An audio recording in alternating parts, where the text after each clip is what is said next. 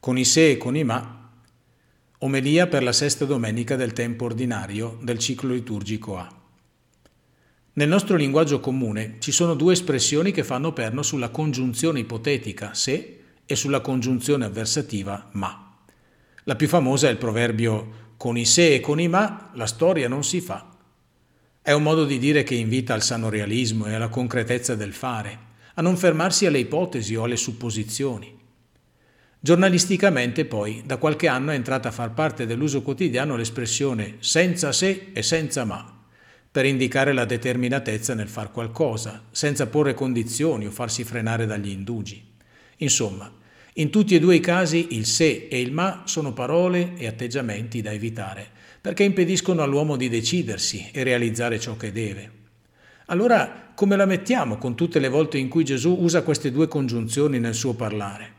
E non mi riferisco soltanto al brano evangelico di questa domenica. Il discorso della montagna, per esempio, è pieno zeppo di se e di ma. Se amate quelli che vi amano, quale ricompensa ne avete? Se date il saluto soltanto ai vostri fratelli, che cosa fate di straordinario?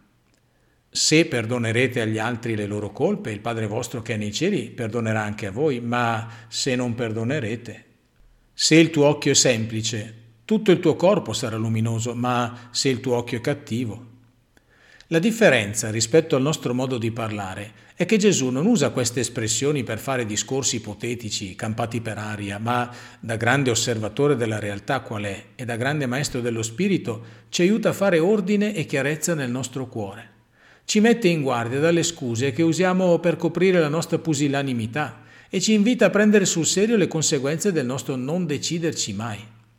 Ma soprattutto il se più significativo nel parlare di Gesù è quello legato al volere e che interpella la libertà dell'uomo, come quello lanciato al tale che abbiamo soprannominato il giovane ricco.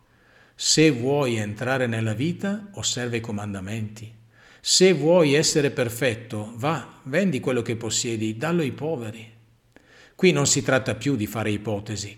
Oltre a mettere l'uomo di fronte alle possibilità che si spalancano davanti a sé, Gesù lo interpella e lo invita a prendere una decisione, ma sempre nella libertà del cuore.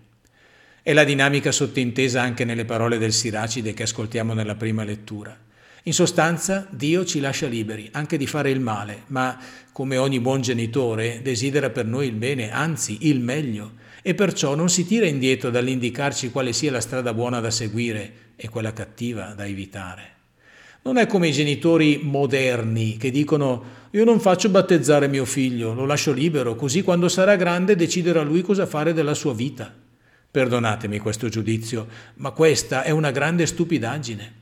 Se si seguisse questo modo di ragionare, ai figli non si dovrebbe nemmeno insegnare una lingua piuttosto che un'altra, o la bontà o meno delle cose che mettono in bocca.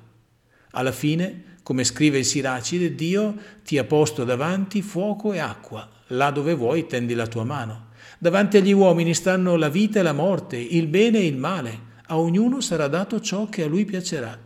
Ma è anche vero che, come conclude il brano, a nessuno ha comandato di essere empio e a nessuno ha dato il permesso di peccare.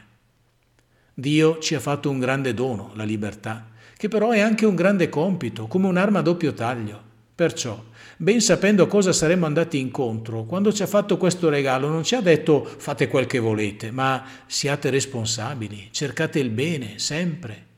Ed è il succo anche di questa lunga pagina evangelica che abbiamo chiamato delle antitesi. Gesù sa bene che possiamo fare un uso sbagliato e distorto della nostra libertà e perciò si preoccupa di istruirci.